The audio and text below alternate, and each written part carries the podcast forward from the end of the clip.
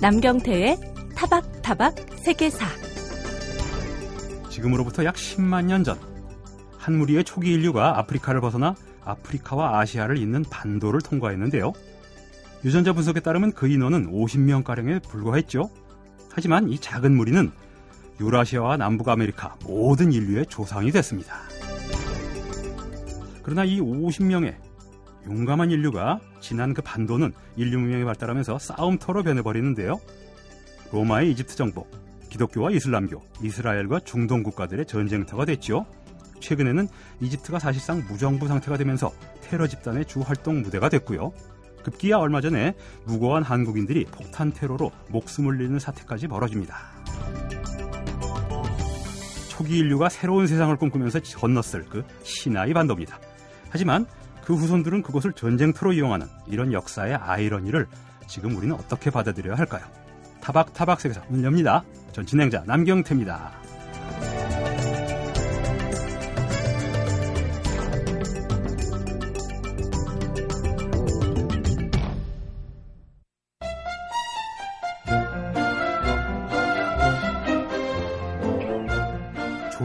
인플루엔자나 구제역에 감염된 가축을 살처분하는 장면은 어떨까요?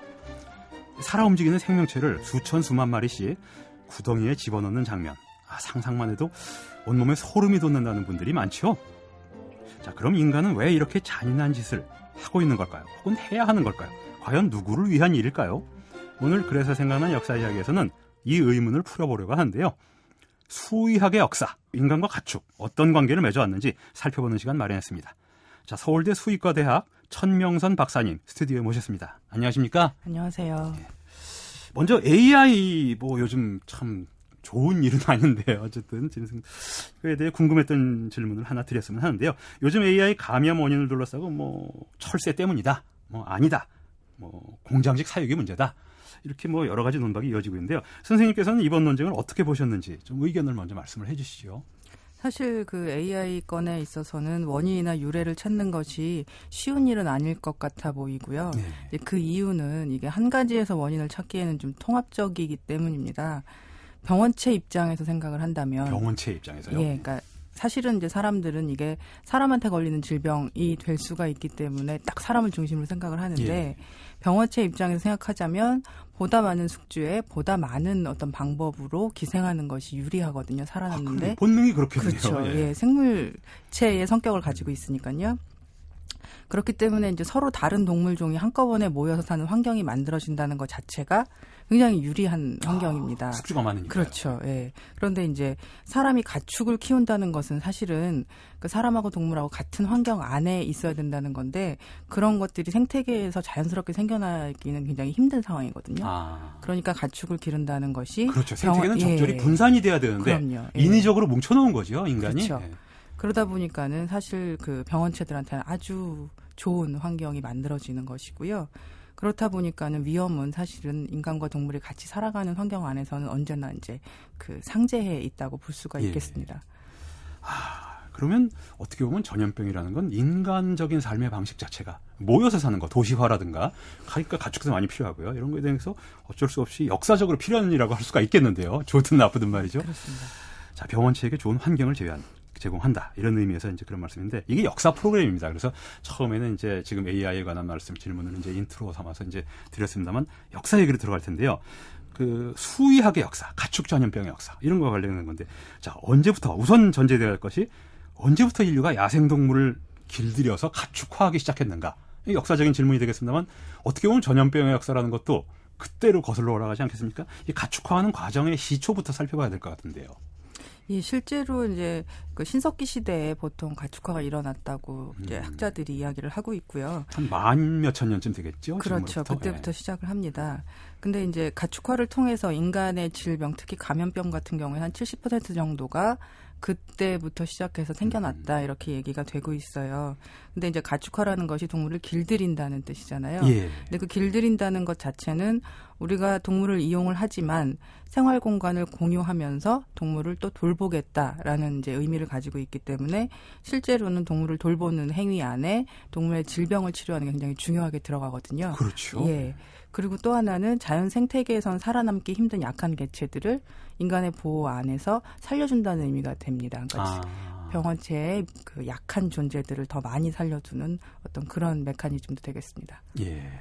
본의는 아니지만 병원체에게 좋은 아까도 말씀하신 좋은 환경을 제, 제공한다는 것 자체가 그걸 살려주는 데 도움이 되는군요. 그렇습니다. 자, 잠깐 우리 역사로 돌아가면 울산 반구대 암각화를 보면 동물을 사냥하고 물고, 물고기를 잡는 모습이 이제 새겨져 있지 않습니까? 뭐 세계 어디나 또 있는 뭐 암각화이긴 합니다만 이 기록을 우리 선조들이 또 가축을 사육한 증거라고 볼 수가 있을까요? 어, 예, 충분히 될 것 같습니다. 이제 방구도 암각화 자체가 신성기에서 청동기 그 이제 사이쯤에 생겼을 거라고 예측들을 하고 있기 때문에 추측들을 하고 있기 때문에 그 안에 이제 울타리를 둘러서 동물을 가둬놓은 그림들이 있어서 예. 아, 그 특별히 그림. 예, 예. 특별히 이제 이게 증거라고 얘기를 하는데 사실 이제 그 시기는 이제 전 세계적으로 일반적으로 보통 우리가 산업동물이라고 불러왔던 소라든가 양이라든가 뭐 당나귀라든가 이런 것들이 가축화가 이미 이제 되어 있던 시기이고요. 그러니까 당연히 우리나라에서도 가축을 뭐 키운 것은 이런 증거가 없더라도 그것은 당연한 아하. 사실이 되겠습니다. 인류학자들은 이제 도메스티케이션이라는 말을 쓰라고요. 그래서 동물과 식물을 공히 사육이라는 개념으로 이제 식물도 재배하게 되고 동물도 이제 가축화하게 되고 이제 그러면서 사실 인류 문명이 발생한 건데요.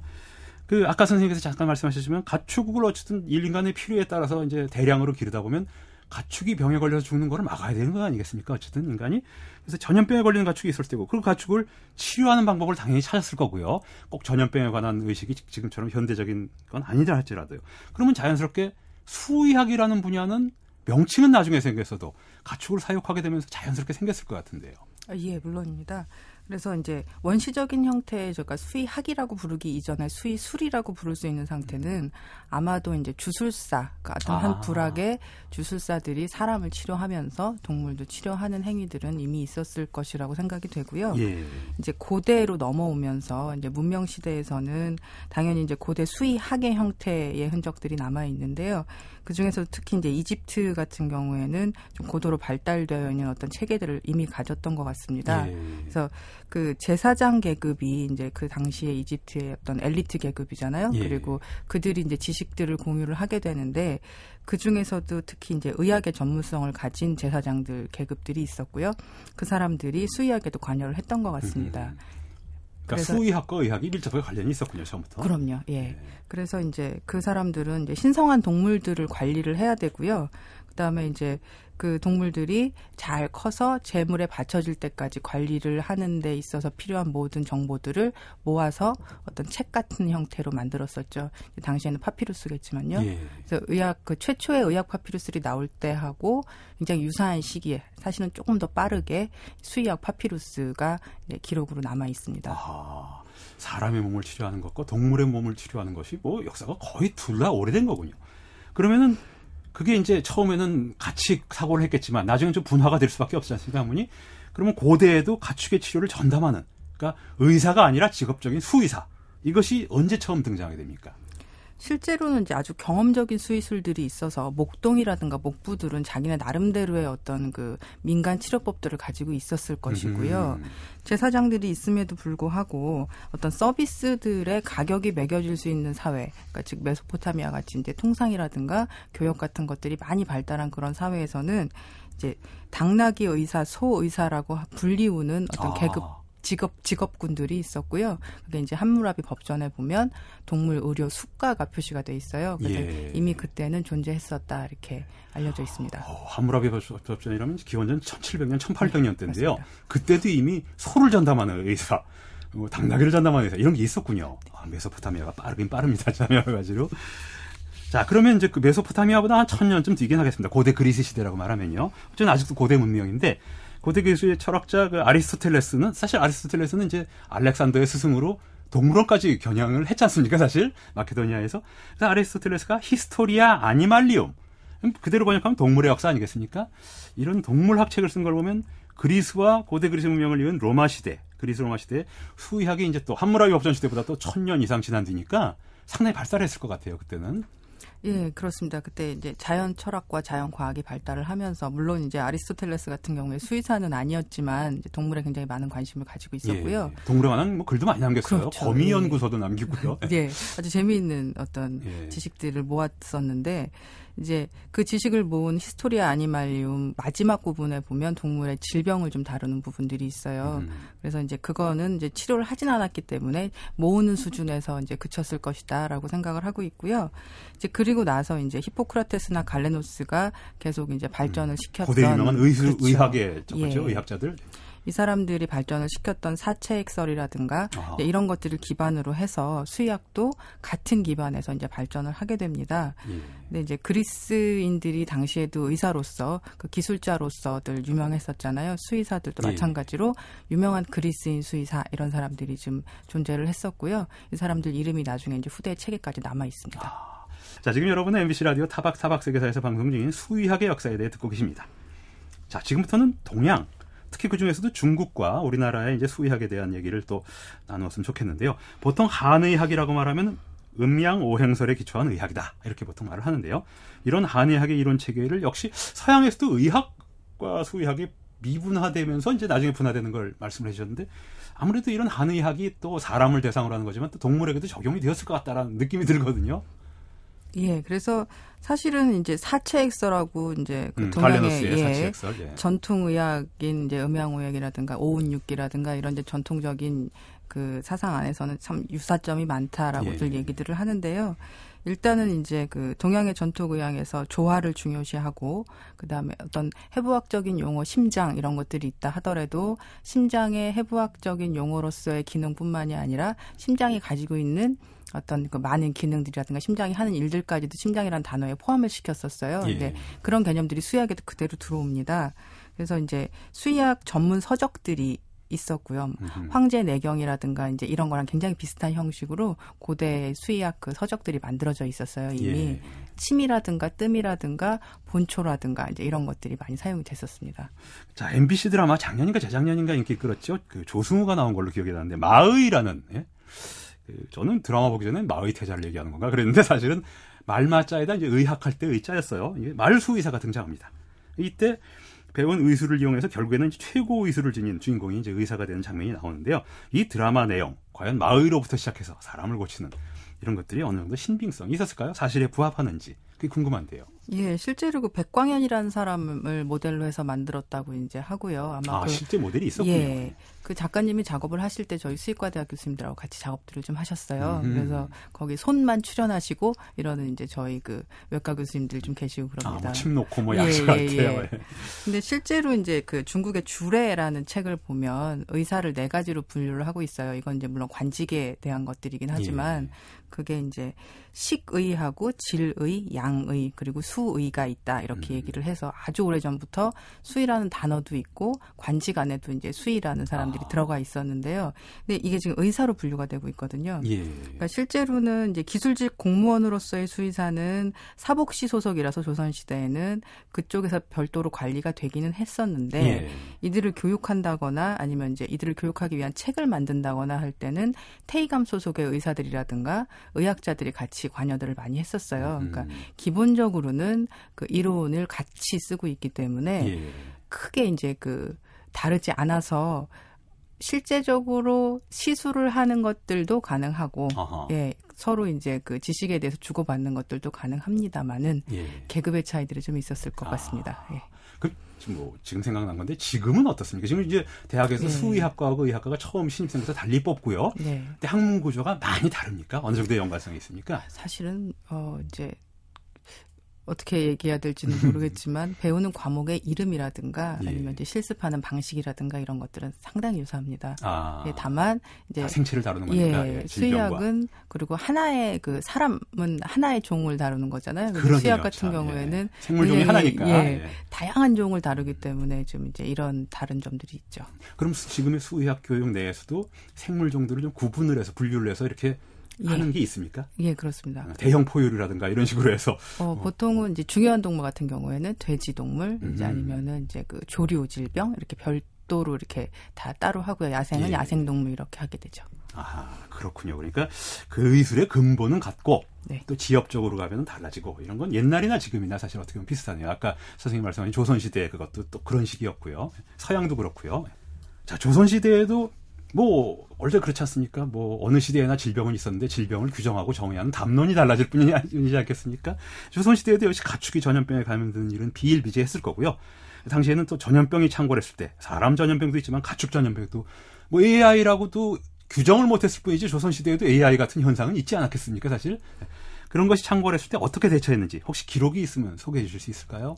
사실은 이제 그 조선왕조실록 같은데 나오는 그런 기록 이전에 고려사에도 그 인수 공통 전염병이었던 탄저에 대한 기록이 있어요. 그래서 아, 사람들이 그러니까 1279년에 어, 소를 두사를 했는데 사람들이 예. 손 껍데기가 다 벗겨지면서 죽었더라. 이제 이런 그 질병들에 대한 흔적들이 남아 있어서 아, 이 기록을 했구나. 이 사람들이 중요하게 생각을 했구나라는 것들은 알 수가 있고요. 예. 조선 왕조에 오면은 이제 16세기하고 17세기 두 번에 거쳐서 굉장히 큰 우역이 유행을 합니다. 아하, 소의 전염병이요. 예. 근데 당시에 이제 우역이라고 하는 것은 원래 질병명이 우역이라는 것이 있는데요. 당시에는 우역이라고 불렀을 때는 그냥 소의 전염병을 전부 다 뭉뚱그려서 얘기하는 아하. 그런 이제 표현이 되겠습니다. 예. 그때가 되면은 이제 급하니까요. 그러니까 일단은 빨리 이 질병들을 잡아야 되기 때문에 정부에서 책을 만들거나 어떤 그 치료 약제라든가 전문 인력들을 지방으로 파견을 하게 됩니다. 음흠. 그때 만들어진 책이 이제 우마양저 염역병 치료방이라고 아, 동양권에서는 굉장히 유일하다시피 하게 나온 전염병 책이에요. 예. 그래서 그때 이제 그런 것들이 만들어지고요. 그럼에도 불구하고 이제 이게 지금처럼 이동을 제한한다던가 아니면은 음, 이제 그 격리한다든가 예. 예. 아니면 살처분을 한다든가 그런 말이죠. 것들은 없었어요. 왜냐하면 예. 동양의학 자체가 그 동양권 안에서 만들어진 수의학 자체가 또 개체의 면역성을 올리는데 좀 더 주력하기 때문에 이런 식의 그 병원체를 잡는 식으로는 예. 검역이나 방역이 이루어지지 않았었습니다. 당시에는. 사실은 병원 뭐 인간의 뭐 의- 인간 의학도 마찬가지지만 병원균이 병을 일으킨다는 것 자체가 근대에 와서야 알려진 거 아니겠습니까? 흑사병 시대에도 병원균이 일어, 일으킨다는 소리를 못 했으니까 동양에서 마찬가지였네요. 근데 그 16세기에 이제 서양 그, 그 유럽인들이 특히 스페인인들이 신대륙으로 갈 때 어떤 인류학자인지 그런 말을 하는데요. 신대륙은 대형 대형 포유류가 이제 라마와 알파카 정도밖에 없다는 거죠. 소도 없고 말도 없고. 근데 대부분의 인간을 죽이는 전염병이 대형 포유류와 접촉하면서 생기는 것도 많다고 그러거든요. 그것 때문에 신대륙 사람들이 죽었는데 이게 뭐 우리도 그렇고 어쨌든 과거에 그 동물 전염병이 인간에게로 오고 인간의 전염병이 동물에게로 가고 이게, 이게 호환이라고 그럴까요? 뭐 좋지 않은 호환입니다만 이런 경우의 사례들이 조금 있습니까? 예, 그래서 아마 이제 그게 나쁜 경우에는 이제 가축화가 되면서 그렇게 예. 이제 인간에게 치명적인 질병들로 오기도 하고요. 이제 반대로 보면 그러니까 비슷하지만 공유하고 있는 병원체들이 있죠. 그래서 아, 천연두 같은 경우에 바이러스들이 사실은 그 그게 신대륙이 원주민들 예, 많이 죽인 많이 병이죠. 죽였었는데 예. 구대륙에서는 이미 우리가 아, 소에서 있는 그 비슷한 종류의 바이러스로 인간들을 면역시킬 수 있다는 것들이 종두법으로 밝혀져서 사실은 예. 도움을 주기도 했었습니다. 아, 그렇군요. 예. 어떻게 보면 의 측면, 아까도 말씀하신 의학의 본류는 같지만 지역적인 데에서 또, 또 영향을 주기도 하고 그렇습니다. 자, 지금까지 조류 인플루엔자 확산, 확산을 계기로 고대부터 중세까지 수의학의 역사에 대해 간략하게 살펴봤는데요. 자, 다음 시간에도 서울대 천명선 박사님 한 번 더 모시고 근대부터 현대까지 시대에 관한 얘기 나눠보도록 하겠습니다. 예, 선생님 말씀 감사합니다. 감사합니다.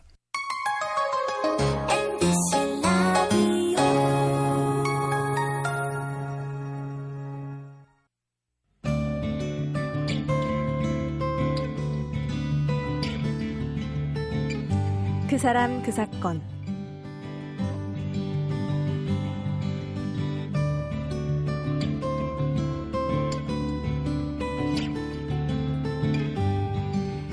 귀금속은 다른 금속보다 쓸모가 더 있다기보다 희귀하기 때문에 그래서 귀금속이 되는 거죠. 만약 128년 전 오늘, 즉 1886년 2월 23일에 이 사건이 없었더라면 알루미늄이라는 금속도 귀금속이 되었을지 모릅니다.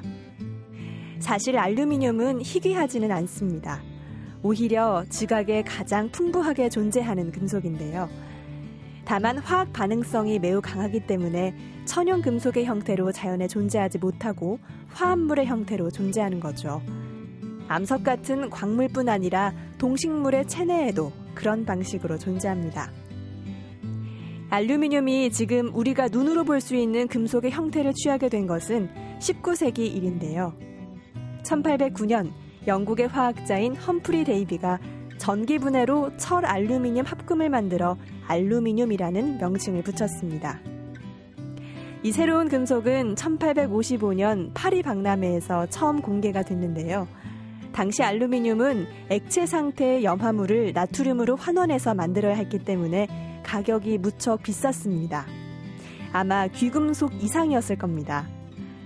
이후 전기가 값싸게 공급되면서 알루미늄을 만드는 비용이 크게 감소하게 되는데요. 1886년 2월 23일 미국의 찰스 마틴 홀은 정제된 알루미늄을 액화시킨 빙정석에 녹인 후 전기 분해로 알루미늄을 추출하는 방법을 개발했죠. 알루미늄은 연성과 전성이 매우 커서 아주 얇게 만들 수가 있습니다. 철과 구리에 비해 내식성도 강해서 쉽게 녹슬지도 않고 열과 전기의 전도성도 뛰어나 쓰임새가 많은데요. 현재 항공기 건축재, 각종 전기 전자 제품, 주방용 기구에 알루미늄이 널리 사용되고 있습니다. 만약 전기 분해로 값싸게 추출하는 방식이 개발되지 않았다면 알루미늄은 금과 은을 능가하는 귀금속으로 남지 않았을까요?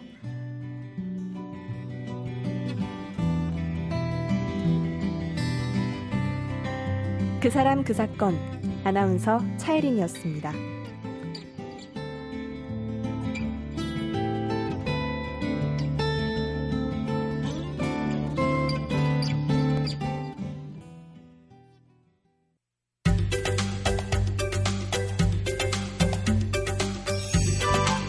소설 태백산맥을 생각하면 저절로 이 음식이 떠오른다 이렇게 생각하시는 분들 있을지 모르겠는데요. 자, 벌교 여자만의 차진 갯벌에서 자란 바로 벌교 꼬막이지요. 이 소설 덕분에 벌교 여자만과 꼬막 음식점이 문학기행 코스가 됐을 정도라고 하는군요. 꼬막에 얽힌 음식사를 쫄깃하고 차지게 전해질 뿐이죠. 주영아의 맛있는 역사 한국학중앙연구원 주영아 교수님 나오셨습니다. 안녕하십니까? 네, 안녕하세요. 그 우리 김성환 작가는 이제 태백산맥을 연상을 했는데 저는 꼬막 하면은 김지아의 황토끼리 생각납니다. 아, 그렇죠. 작은 꼬막마저 사는 길고 잔인한 여름. 제가 학창 시절에 읽었을 때 참 슬픈 노래다 이런 생각이 들었는데요. 어쨌든 벌교 꼬막입니다. 그것도. 벌교 꼬막이죠. 네. 어, 근데 이제 또, 또 다른 분의 이 꼬막 이야기를 하나 들려드릴 건데요. 아하, 예. 어, 지금도 뭐 아주 한참 왕성하게 활동하고 계신 이제 교수직은 퇴직하셨는데, 어, 남도 음식을 주로 시를 쓰시는 송수건 오. 시인이라는 분이 오늘 우리가 문학 토- 김지하, 조정래, 성수건 시인 세. 분까지나 지금 어, 그런데. 뭐 그 조그만 시집 안에 예. 어, 본인이 남도 분이시니까 남도 음식에 대한 아주 재미난 식구가 예. 많은데 이 벌교 창꼬막 집에 가서 겪은 이야기를 어, 했는데 잠깐 읽어드리겠습니다. 예. 제가 송수건 시인한테 이, 이 사용료를 안- 못 드리기 때문에 이 방송을 들으시면 예. 좀 제가 양해를 구하고요. 어, 꼬막 증식을 시켰지요. 꼬막회, 꼬막탕, 꼬막 구이, 꼬막 전, 그리고 삶은 꼬막 한 접시가 올라왔어요. 예. 남도 시인 손톱으로 잘도 까먹는데 저는 젓가락으로 공깃돌 놀이하듯 굴리고만 있었지요. 예. 제삿날 밤 고양이 꼬막 보듯이 하는군. 꾸지람을 맞았죠. 그걸 이제 퉁이라고 써요. 퉁을 맞았죠. 예. 손톱이 없으면 밥 퍼먹는 숟가락 뭉댕이를 창꼬막 똥구멍으로 밀어넣어 음. 확 비틀래요. 아. 그래서 저도 확 비틀었지요. 온 얼굴에 뻘물이 튀더라고요. 어, 제가 이걸 이제 저, 읽으면서 예. 이뭐 저는 예전에 이제 20년 전에 벌교 여자만 앞에 꼬막 예. 조사를 한 적이 있는데요. 예. 그런데 아 이거는 진짜 어이 꼬막을 잘 먹는 사람은 본토 벌교 사람이고 아, 그 숟가락을 뒤로 넣어서 이렇게 비틀라는 예, 얘기죠. 예. 그런데 이제 이- 이게 있죠. 손톱으로 그냥 탁탁탁 까먹는데 그렇습니다. 못 까먹으니까 이제 수- 예. 숟가락으로 쓰시는데도 잘 안 되니까 묵해뜨기 그 물이 튄 물이 튀어 버리는 거죠. 재밌는 게 고양이 꼬막 보듯 한다는 말이 참 재밌네요. 그것도 이제 원래 시에 원래 시에서는 이제 꼬막을 그쪽 못 까먹으니까. 남도 말로 고양이가 괴라서 예. 괴 꼬막 보듯이 하는군. 그러니까 고양이는 꼬막을 못 까먹지 않겠습니까? 그렇죠, 발톱으로. 그렇죠. 발톱으로. 아, 재밌는 말이네요. 예, 원래 이제 이 꼬막은 한자로는 와룡자라고 아하. 썼어요. 예. 이게 와라가는 게 기와와라서 그 다음에 롱이 지붕농이에요. 그래서 아, 기와. 지붕을 도랑이 있는 껍데기가. 예. 또랑이 있는 음. 기붕 지붕 기와 지붕을 닮았다고 해서 이제 와룡자라고 불렀고요. 굉장히 예. 멋있는 말이죠. 예. 어, 와룡자라고 불렀고 그다음에 이제 또 괴륙 뭐 괴합이라고 해서 그 괴가 아주 대단하다. 예. 뭐 이, 이런 뜻인데 음. 예, 그런 것들을 해서 어뜸에 드는 것이다라고 하는 괴거든요. 그래서 예. 이제 꼬막을 붙이는데 이 꼬막이란 말도 뭐 지난주에 그 나물 가지고도 지난번에 예, 말씀을 어원을 어원을. 말씀했는데 꼬막은 어디서 왔을까? 아, 토속은 토속인데 그죠? 그런데 예. 이제 1820년대 유일한 분이 쓴 문명고라는 책이 있죠. 예. 그 책에서 이제 고박이라고 고막이라고 하고 음. 괴합이다. 마치 대추와 밤처럼 작은 조개이다.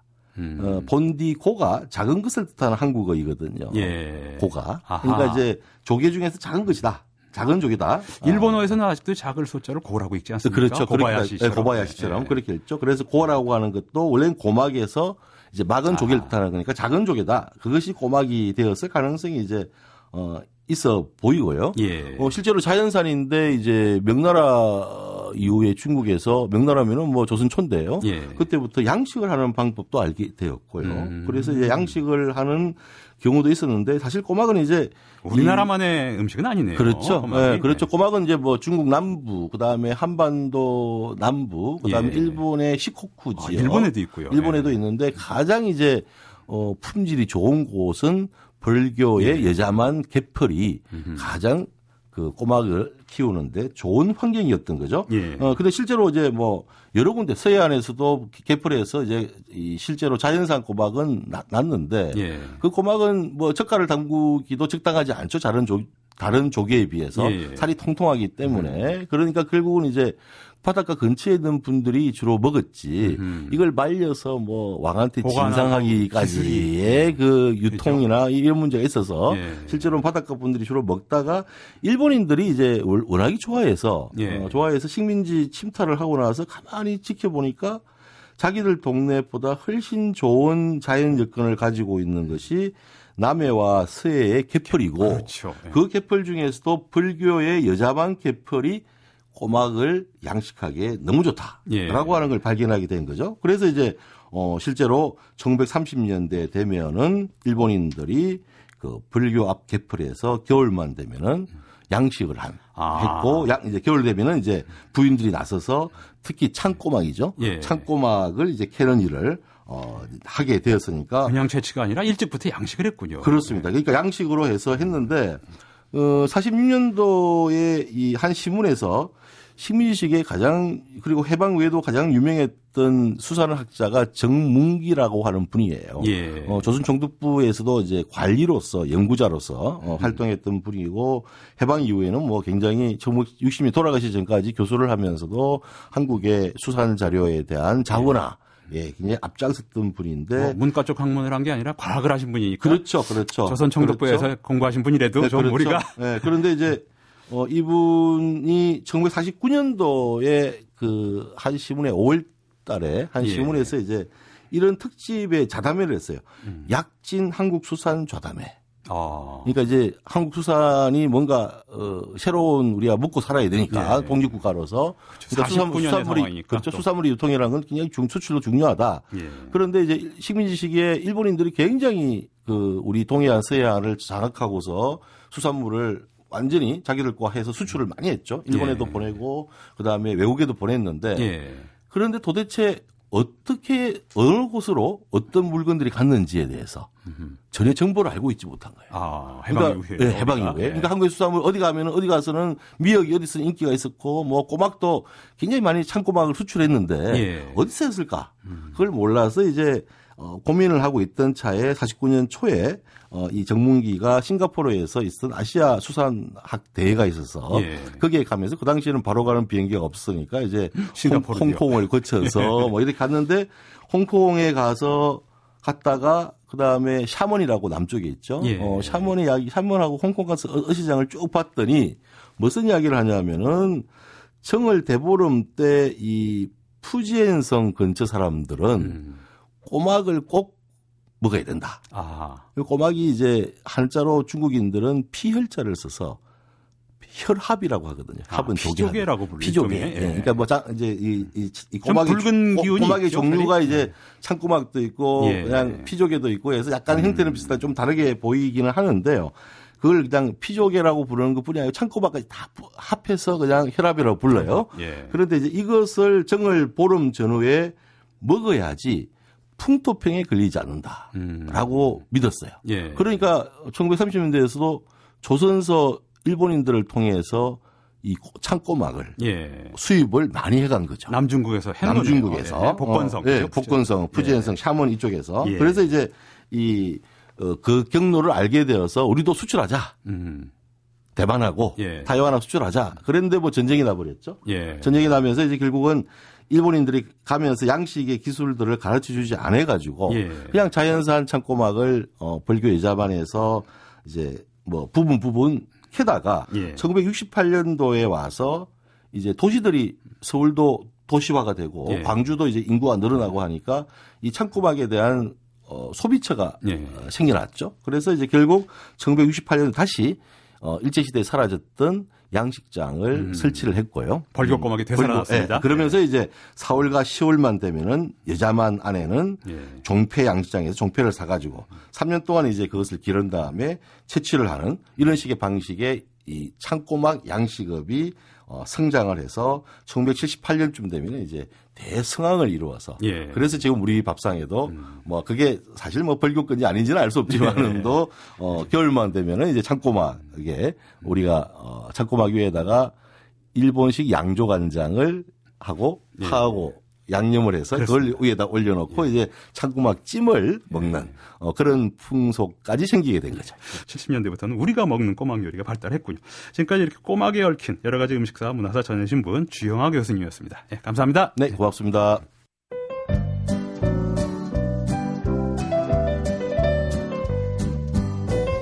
깔끔하게 차려입은 명품 수트에 세련된 스쿠터를 몰고 질주하는 반항아. 이런 이미지를 만든 것이 Mod라고 불리는 1960년대 영국의 청년 세대였는데요. 락 음악의 역사. 오늘 일곱 번째 시간에는 이 Mod 세대와 록이 만났을 때 어떤 형태의 음악이 탄생하는지 들려주실 겁니다. 음악이 머문 시간 재즈 평론가 김현주 씨 모셨습니다. 안녕하십니까? 네, 안녕하세요. 어, 어느 세대나 예. 뭐, 뭐 지지난주부터 세대 얘기를 많이 하고 있긴 한데 어느 세대나 겉으로 드러나는 드러나는 외견의 모습이 참 중요하기도 한다고 생각합니다. 그럼요. 옷차림도 중요하고 그렇죠. 장신구도 중요하고요. 그렇습니다. 제가 어, 제가 허벅지가 좀 많이 굵어요. 근데 음. 어, 저는 그 아직도 계속해서 청바지만 입고 다니 다른 부분도 조금 굵으실 것 같긴 해요. 그런데 못 구하겠어요. 최근 예. 들어서는 이 밑에 통이 넓은 청바지 구하기가 정말 힘듭니다. 아, 유행이 바뀌었군요. 예. 그러니까 요새는 이렇게 다 좁은 거예요. 그러니까 저는 좁은 거 입으면 굉장히 불편해 하거든요. 예. 그런데 예전에 한 5, 6년 전만 해도 통이 좀 넓었던 기억이 나고 또 그보다 몇 년 전에는 또 어땠던 기억이 나고 예컨대 저희 어렸을 때 학생 때 생각을 하면 snow jean 기억나십니까? 이렇게 하얗게 청바지가 하얗게 아, 좀물 예, 빼가지고. 물뺀 예, 것 같은 예, 그런 예. 느낌들. 또 한때 또 음. 찢어진 청바지도 있었고. 그죠? 예. 청바지 하나만 밑이 봐- 좁아졌다 넓어졌다 막 그렇습니다. 그렇습니다. 예, 그래서 청바지 하나만 바라보더라도 그 세대가 지향하는 바나 세대의 taste나 여러 가지 이런 것들이 드러나죠. 예. 락 음악하고 직접적으로 연결돼 있는 부분 중에 하나가 청바지 문화이기도 합니다. 그게 나중에 한번 다시 제가 드릴 기회가 생길 네. 텐데 오늘 얘기 드리는 1960년대 초중반의 Mod라는 세대는 그 모드가 우리가 흔히 하는 Mods, Mod가 아니에요. 예, 그게 그죠? 아닙니다. 예. 모더니스트, 모더니스트, Mod입니다. 예, 그러니까 예. 쓰기는 그냥 MOD라고만 쓰면 예, 되겠죠. 예, 알겠습니다. 어, 그 세대가 사실 음악적으로도 많은 영향을 미쳤고 그들의 감성, 그러니까 그들 특유의 감성이 굉장히 짙은 영향을 미쳤거든요. 예. 어, 상대적으로 Mod 문화나 Mod 음악 혹은 Mod 세대에 대한 얘기가 우리나라 문화사적으로는 얘기가 덜 된 것 같아서 예. 오늘 따로 좀 시간을 할애하기도 했습니다. 1960년대 초에 영국의 젊은이들, 그러니까 20대 초반, 지난주에 말씀드렸던 포크락이나 뭐 등등의 것들, 그쪽은 이제 저 미국의 젊은이들이라고 얘기할 수 있겠고, 예. 오늘 얘기하는 영국의 젊은이들은 또 어땠는가 한번 관찰해 볼 필요가 있을 것 같아요. 2차 세계 대전이 어, 끝나고 나서 흔히 말하는 승전국으로 얘기가 된 나라들이 어, 미국, 영국, 프랑스 뭐 등등이고 다 비폐해졌죠. 미국 그렇죠. 빼놓고는 그렇습니다. 근데 바로 그 부분입니다. 예. 그러니까 미국은 어, 전투에 참여를 하고 전장이 아니었으니까. 그렇죠. 예. 미국 내에서 전쟁이 벌어진 거는 진주만밖에 없죠. 그렇습니다. 하와이. 예.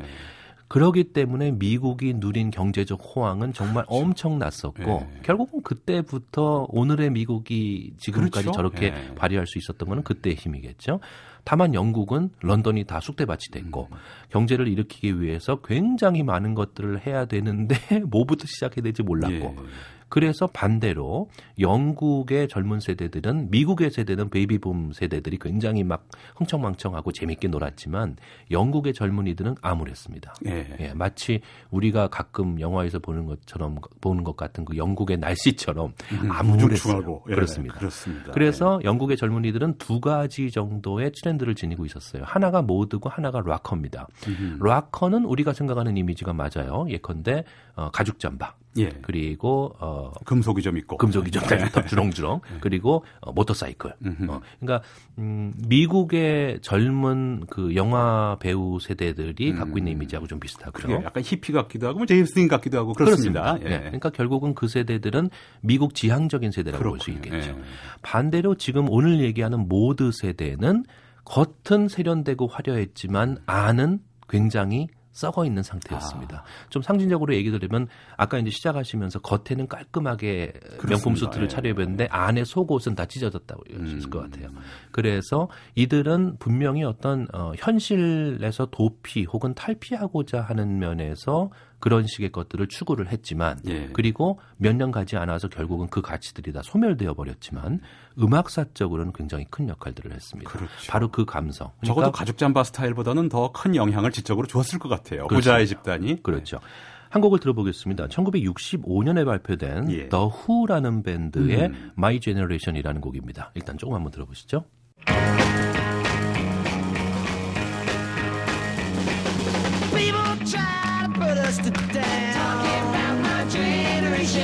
Just because we get around. Talking about my generation. Things they do look awful. Talking about my generation. I hope I die before I get old. 저도 좋아하던 밴드인데요. 네. 지난주에 소개해 주신 롤링스톤처럼 지금도 여전히 활동하고 있는 현역 밴드입니다. 예, 그렇습니다. 어, 이 My Generation이라는 곡 자체가 굉장히 역사성이 높은 곡인데 예. 아까 1절의 마지막에 나왔던 가사가 어떤 내용인가 하면은 I hope I die before I get old입니다. 어, 정말 세상이 이렇다면은 늙어버리기 전에 죽었으면 좋겠어. 젊어서 죽고 싶다 차라리 예. 네, 이런 거네요. 그러니까 그 말인즉슨 기성세대에 대한 그러니까 이거는 제가 어 지난주에 이제 롤링스톤스 얘기하면서 예. 그때 기성세대나 앞선 세대에 대한 반항과는 뉘- 뉘앙스가 좀 다릅니다. 예. 왜 그런가 하면 영국의 그 당시의 상황은 굉장히 경제적으로 사회적으로 암울했기 때문에 예.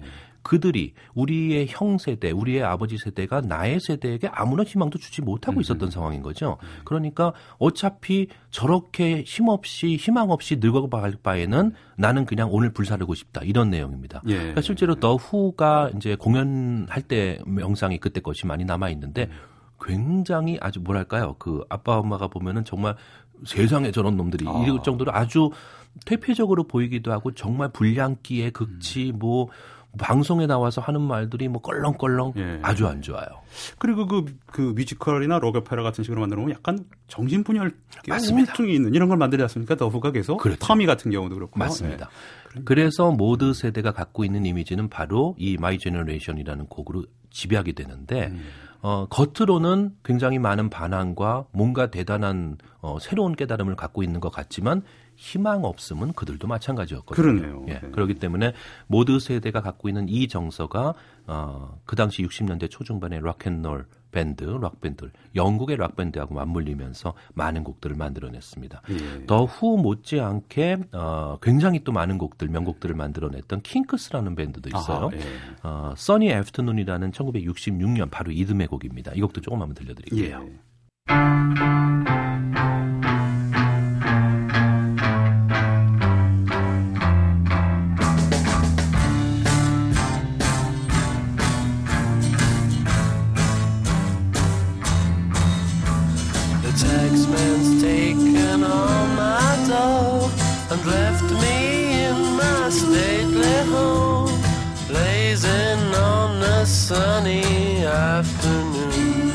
And I can't sail my yacht, he's taken everything I got. All I've got's this sunny afternoon. 가사는 뭐 lazing 하는 Sunday sunny afternoon 막 한가로워야 되는데 노래 풍이 나면은 굉장히 우울합니다. 그렇죠. 기본적으로 이 곡은 정말 정말 멜로디가 좋습니다. 예. 그래서 우리가 만약에 가사를 잘 모르고 내용을 모르고 들으면은 그냥 멜- 아름답게 그 들리는 아름답게 들렸죠. 이 곡의 가사는 내용이 그래요. 그러니까 어, 내가 일하는 거는 세금으로 다 빠져나가고 아하. 우리 엄마는 나한테 계속해서 잔소리만 하고 내 여자친구라는 여자친구는 내 차가 별로 좋지 않으니까 결국은 자기네 아빠 엄마한테 가버리고 예. 희망 없음을 상징하죠. 예. 어, 그럼에도 어, 모드 세대 혹은 모드 세대를 대변했던 락 밴드들이 만들었던 그 멜로디들은 지금 들어봐도 정말 아름답구나 예. 할 만큼 명곡들이 많습니다. 이때부터 그렇습니다. 또 영국 락의 어떤 실질적인 전성기가 시작되기도 했고 다음 주에 얘기 드릴 블루스 락하고 맞물리면서 아. 이제 드디어 시작입니다. 이게 어떻게 보면 뭐 모든 분야에 있는 아이러니라고도 할 수가 있는데요. 예. 결국 Kinks나 The Who나 성공한 밴드들이거든요. 그렇죠. 어찌됐든 간에 맞습니다. 이렇게 우울한 음악을 했으면서도 결과적으로 성공했습니다. 의도했든 안 했든 그런 거를 어떻게 또 설명해야 될지 모르겠는데 지난 시간에 바딜런도 그렇게 말씀을 해주셨습니다만 뭐 상업용 음악을 하는 거니까 성공하는 것 자체를 우리가 배관시할 필요는 없을 것 같습니다. 그렇습니다. 자, 방금 어. 끝곡도 역시 킹크스. 예, 네. Two Sisters라는 곡을 준비했는데 어, 두 언니들이라는 곡이죠. 그러네요. 굉장히 어, 좋은 환경에서 태어난 언니와 그렇지 않은 환경에서 태어난 그러니까 부러운 언니와 현실적인 언니의 삶을 비교하는 굉장히 시니컬하면서도 아이러니하면서도 아픈 노래입니다. 근데 멜로디는 정말 아름답습니다. 예.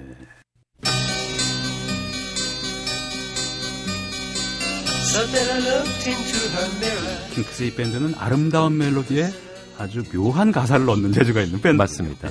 지금까지 음악이 머문 시간에 재즈평론가 김현주 씨였고요. 저희는 이 노래 들려드리면서 오늘 방송 마치겠습니다. 자, 김현 씨 감사합니다. 감사합니다. 지금까지 타박타박 세계사 진행의 남경태, 연출의 이민선, 구성의 김성환, 아나운서 차예린, 엔지니어 한승열이었고요. 자, 저는 다음 주 일요일 오전 7시 10분에 다시 찾아뵙겠습니다.